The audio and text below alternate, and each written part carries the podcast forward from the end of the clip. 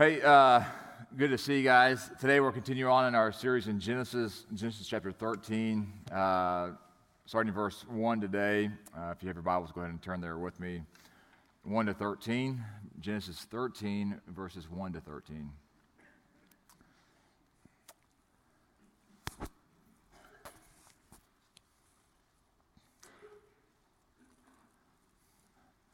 It's good to see you guys here today. You guys doing all right? Everybody doing okay? My my eyes are kind of bothering me. Excuse me, I need to do something here. This is much better.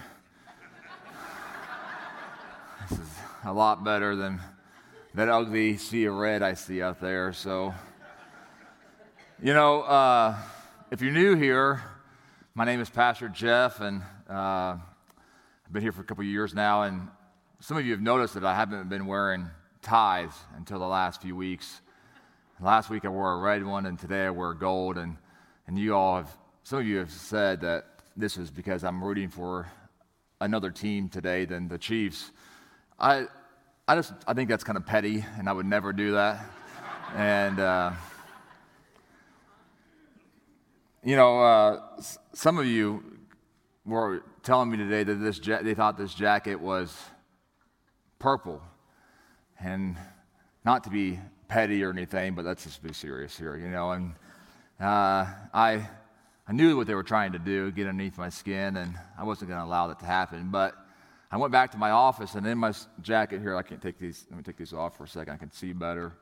I looked into my pocket, and you know, there was a tag, and on the color it says burgundy, you know. And again, not to be petty or anything, but I just wanted those people to to get ready for a loss. You know, they're, you know, I just wanted them to experience loss today, and I know it's going to happen later on, and just to kind of prepare them. Again, not to be petty, uh, but last night my son, my youngest son, told me that he was going to wear a Chiefs jersey to church today, and listen, I, you don't have a you don't have a script. You guys just need to listen today, okay? I mean, so don't don't clap, don't talk, don't. So I said, listen, if I don't want to, if the Niners are winning tomorrow night, I don't want you putting on a Niners shirt. He goes, well, if the Chiefs win tomorrow, you got to be a 49, uh, be a Chiefs fan. And I said, not a deal at all. He goes, yes, deal, deal. I said, no deal. I'm not sure how I got outsmarted by a five year old, but I, I got a deal for you. If, if the Niners win tonight, I'll, uh, I'll be nice next Sunday, okay? but if the Chiefs win tonight, then I think I should get two weeks off. You know what I mean? So, because some of you can refrain from being petty, but a lot of you can't, okay? And I'm not going to point fingers or look at anybody in particular, but speaking of maturity, uh, I read an article this week by a, a psychologist, and she gave a, a list of characteristics of emotionally mature people. And one of the things that stood out to me from that list was just that mature people know when other people are acting immature. She said that when mature people see that other people are being immature, for reasons they really shouldn't be acting immaturely. Uh, I was talking to a good friend of mine here just a few weeks ago, and he said his, his church had a, a business meeting. He goes, he goes, You know, I, I left that meeting thinking there are going to be some people who are going to wake up tomorrow morning and realize they need to make a phone call and say, I'm sorry. You ever act immaturely? You ever say something you shouldn't have said or do something? You look back and think, man, that was really just foolish of me to do. In our passage of scripture today, I think we see the, the maturity of Abraham. We see a man who has seen others act immaturely, and yet we see a man who has not only learned from his own mistakes, but today he is learning and responding with honor, with character, with maturity. Let's look at verse 1. So Abraham went from Egypt he and his wife and all that they had, and Lot with them in Negeb. If we look back at the end of chapter, two, of chapter 12, Abraham fled to Egypt because there was a, a famine in the land. And he, he took Lot and everybody they, they had, they took them all down to, to Egypt. And, and we remember if he lied about his relationship to Sarah. Uh, he called her his sister. Why did he do that? Uh, he was afraid, right, that they would, they would see the, her beauty and kill him for her. Uh, but that didn't happen. What actually happened is because of her, he accumulated sheep, cattle, male and female donkeys, men and women servants, and camels. And the Pharaoh and his household, what did they get? They got sick, right? God judged them and said, listen, you know, this can't do this. And Pharaoh realized what was going on. And what did he do to Abraham? He, kicked him and all of his stuff and all of his people out of the country. I mean, this is the Department of Homeland Security at its finest. They, I mean, they escorted him out of the country. I, I've never been deported, but I mean, this looks like deportation 101 here, right? Abraham benefited from this, though. Don't believe me? Look at verse 2. Abraham was, Abram was very rich in livestock, silver, and gold, and he, he journeyed on from Negeb as far as Bethel to the place where his tent had been at the beginning, between Bethel and Ai, to the place where they had made an altar at first. And there Abram called upon the name of the Lord.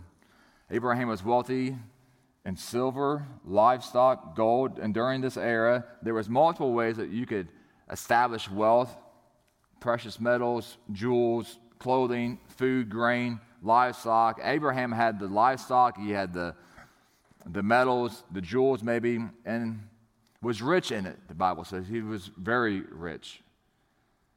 Part of that came from Egypt, friends, and we don't know exactly how much he had prior to, but the reality is, is that there was a famine, so we, we, we don't know exactly what he took with him to Egypt, but I mean, you don't leave a country if you have everything that you need, right? You leave because you are without. So, most of probably the, what he had at this time, he had received from the Pharaoh. But he came back to the altar that he had first built.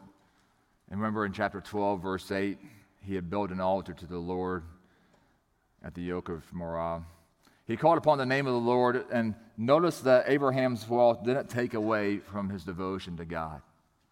We've all seen this story before, though, right? Uh, when, a, when a man becomes wealthy, he kind of turns away from his faith. And there are, it's either we, we know the story well because oftentimes it's just the opposite happens when a man is down and out, he's in jail, he's in prison, he's, he's lost everything that he has, he's in a moment of despair. What does he do? He turns to God. And the opposite happens when he gets everything that he wants. What does he do? He turns away from the Lord. Here, Abraham has everything that he needs. He's wealthy, he's rich, he's, he's in the land that God had promised to him, and yet still devoted. Abraham did not allow his financial security to, to dictate his faithfulness to God. You know what we call that? Spiritual maturity. The spiritual immature, they allow for both the, the positive and the negatives of this life to sway their obedience to God. If they, they don't get what they want, then they, they revert back to who they used to be. Or maybe they go to an old vice, or they, they allow for an old addiction to pop up. And if something good happens, they say they get a promotion at work, they, what do they do? They instead of giving honor to God, to take all the credit. They look, uh, I, I, I'm here because of me. I got this because of all my hard work, all my dedication. It's because of. Abraham recognized that the reason that he was in the position that he was in was because of God. He came back to this place with all of his wealth, with all of his silver, all of his gold, all of his livestock, and what did he do? He worshiped God. Abraham comes back to the altar, gives, the, gives God the glory. Friends, And the good times and the bad don't allow for your circumstances to dictate your devotion to the Lord. Don't allow for the good times, the bad times. Allow for yourself to be faithful and true. No matter the circumstance, no matter the condition, allow for yourself to be faithful. And it takes discipline in order to do that. It takes a habit of saying, no matter the condition, no matter the circumstances, I'm going to remain faithful. Remember the story of Esther? Esther, a young Jewish lady, is, is chosen to be a Persian queen. And one of the king's advisors develops a plan to have all the Jews murdered. And here she is and all the protection that she could have, all the, the wealth that she could have. And Mordecai, a Jewish relative of Esther, and a leader in Israel goes to Esther and she says, he says to her, pleads with her to do something, to use her position to stop this from happening. What does he say in Esther 4:14? Perhaps you were born for such a time as what? This right here. And friends, God has allowed you to be in the position that you're in for maybe such a time as this. Not to walk away from your faith, but to grow closer to the Lord, to be used for the glory of God. And Abraham recognized that he was in this place for a purpose for a reason that God had a purpose for his life, that God had called him to leave his family, his friends, his home, the false gods that he worshiped before for such a time as this.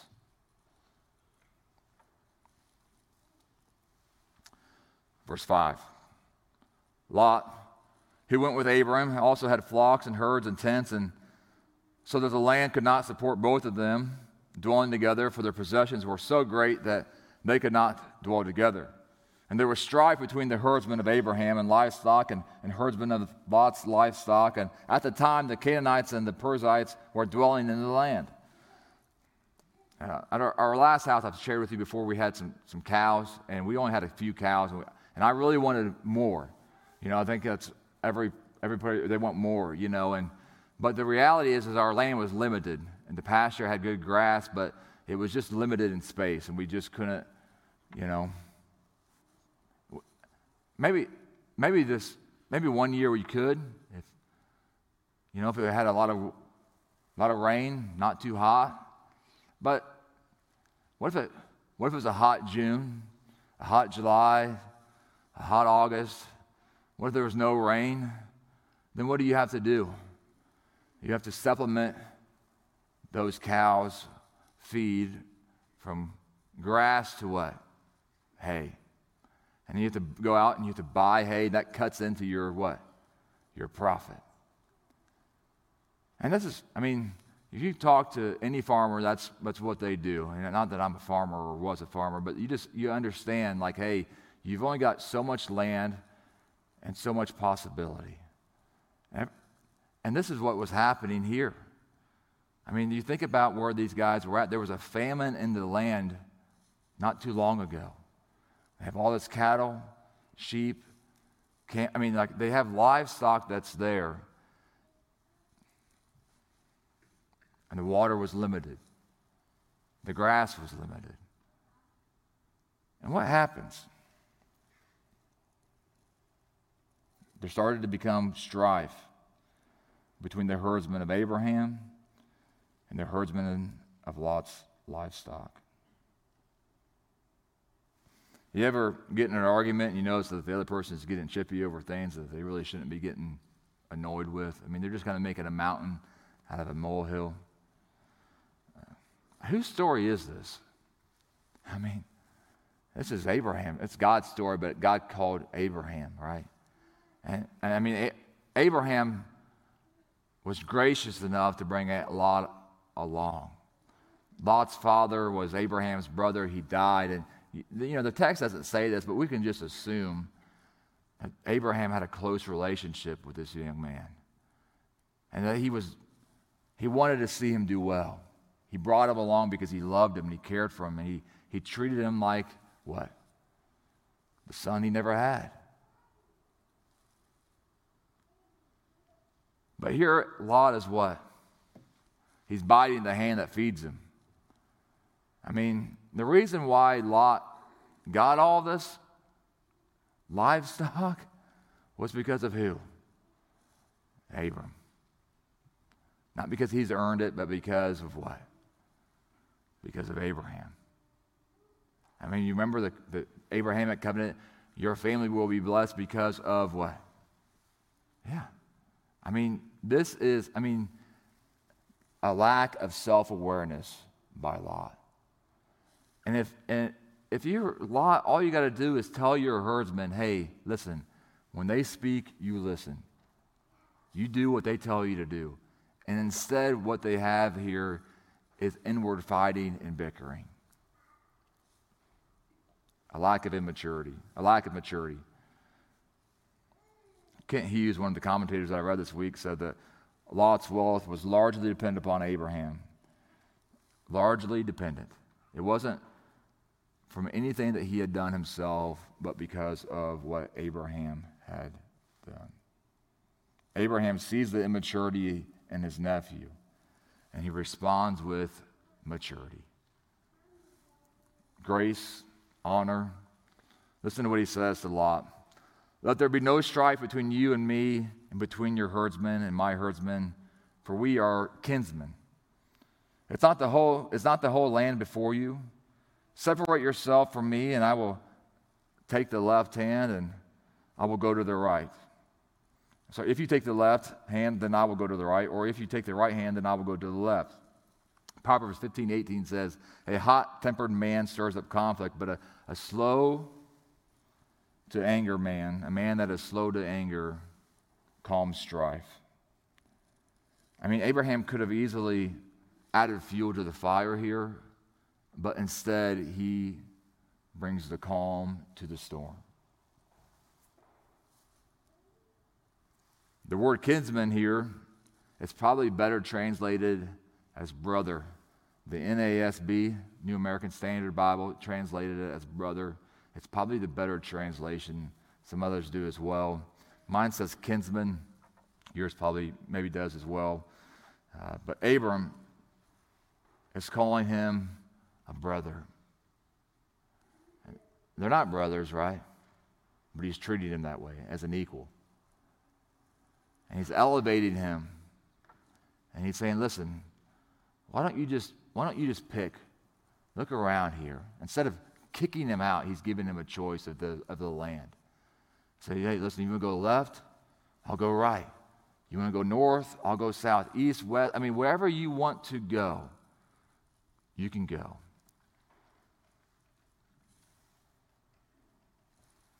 He didn't want to he didn't want to argue over a small thing that would ruin their relationship. But he also knew it was time for them to part ways. I think it's important to also just to note that the Canaanites are still in this land.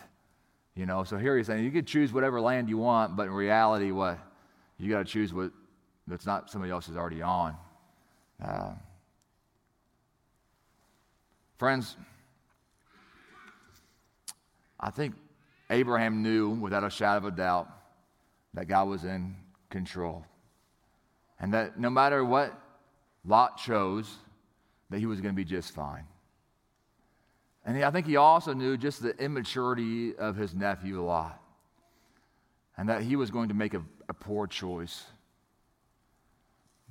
But the fact of the matter is that he needed, they needed to separate. That there was a, a path where they could not go any further and a decision needed to be made. Think about this. Look at what happens here. In verse 10, Lot lifted up his eyes and saw the Jordan Valley was well watered, everywhere like the garden of the Lord, like the land of Egypt, in the direction of Zoar.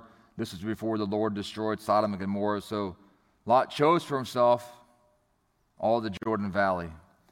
And Lot journeyed east, and thus they separated from each other. And Abram did what? he settled in the land of Canaan. While Lot settled among the cities of the valley and moved his tent as far as Sodom, Now, the men of Sodom were wicked, great sinners against the Lord. We see, I think, here, if we look closely, the immaturity of Lot. He saw water, he saw the valley, maybe the green grass, and that's where I want to go. There's an old saying that goes like this the grass isn't always greener on the other side. And we, we, we know the story of Lot, right? We don't need uh, Sodom and Gomorrah. We don't need, I don't need to tell you that this was a poor choice on his part. But the Bible tells us that these, the people that were there were great sinners, they were evil men. And yet here Lot is in his immaturity, choosing, instead of going with Abraham and making peace in this situation, is choosing his own way in a land that is full of sin.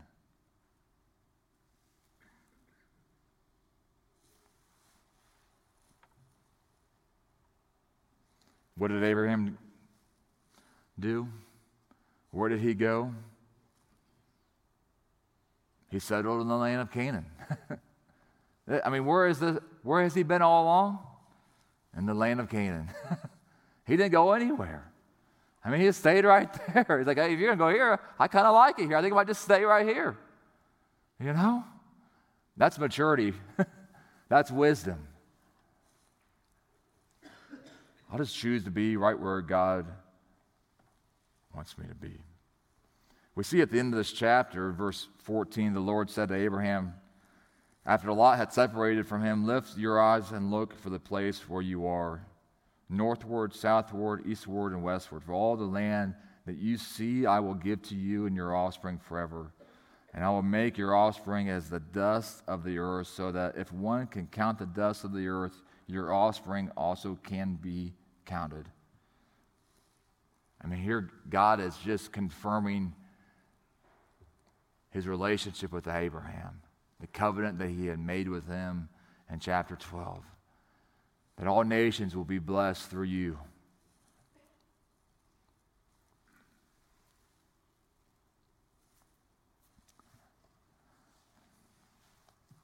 The wisdom and maturity of Abraham allowed this to happen. We see in this chapter that he would go and he would go down to Hebron after this, and he would go and he would do what? He would build an altar there, and he would stay there, and he would worship God in Hebron. I, uh, I shared this last week, but over and over again, we see Abraham building altars to the Lord. His devotion, his faithfulness, and today we see his maturity is always on display maybe not always, but when he makes a mistake, maybe like he did in Egypt, we see him return to faithfulness, to maturity, and learning from his mistakes.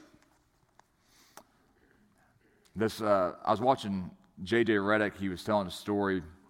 Uh, J.J. Redick was a former NBA basketball player. He played his college ball at Duke University under Coach K.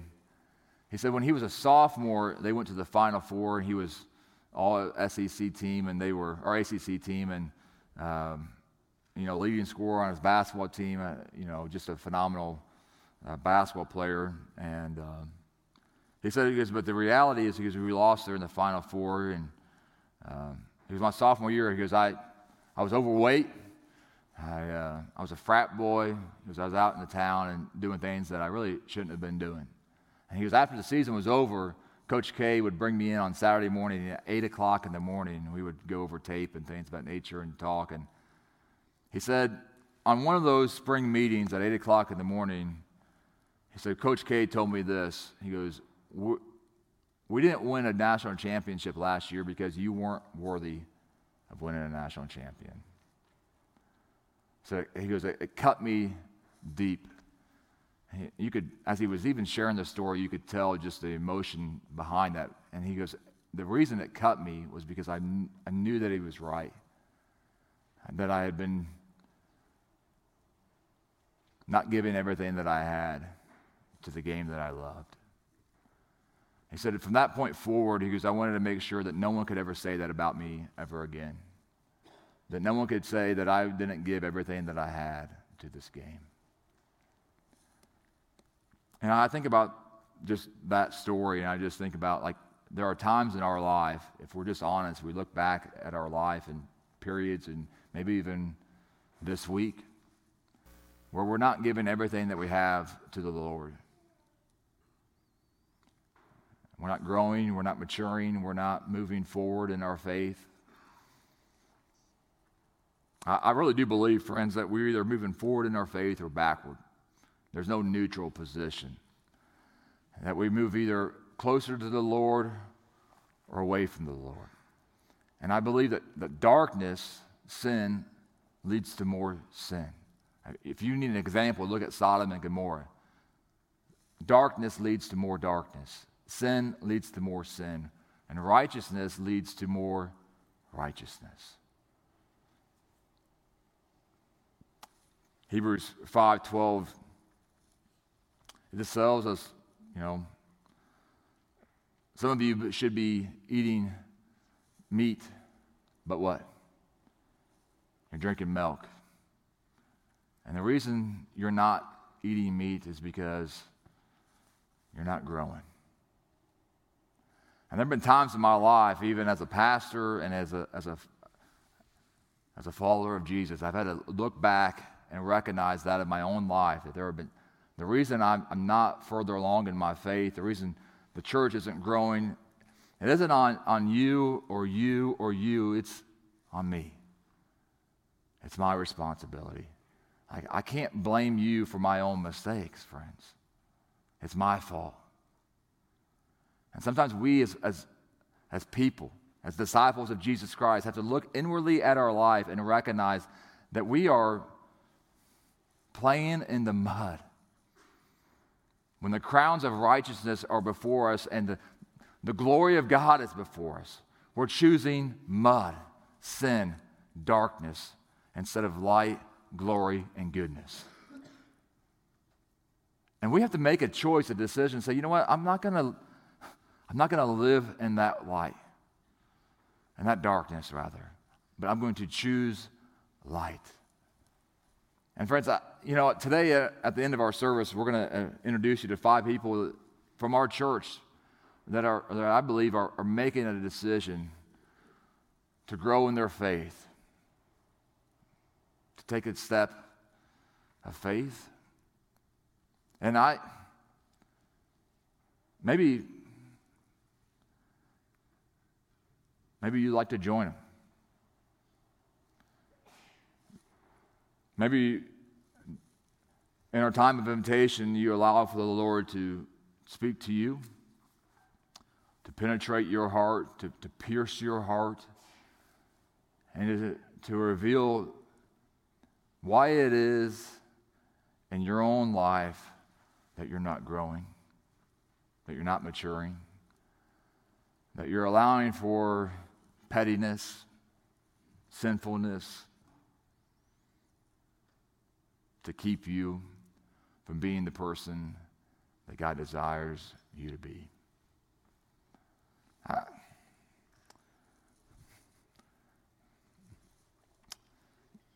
friends, I, I, can't make the decisions for you, and I, I can't allow. Uh,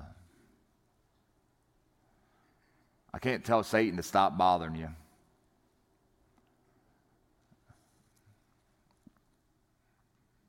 I wish I had the power to, to end sin in my own life. I can't, I can't do it for you.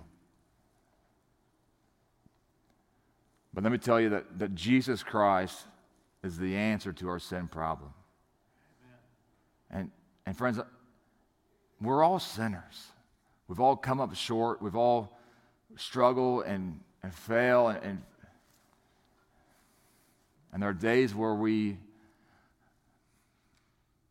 we're embarrassed with our decisions.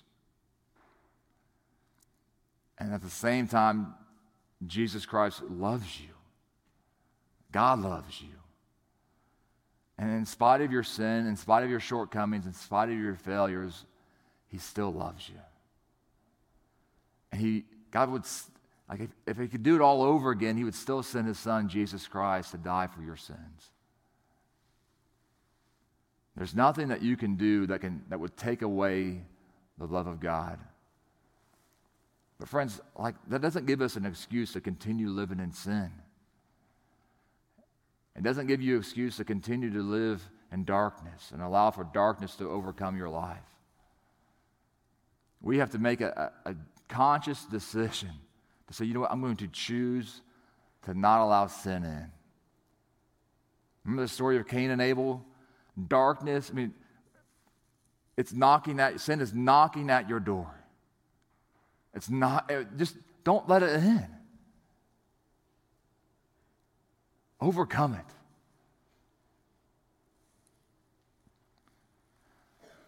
Lord, we give you thanks for this day. We thank you for the opportunity that we have to gather together in this place and to worship you.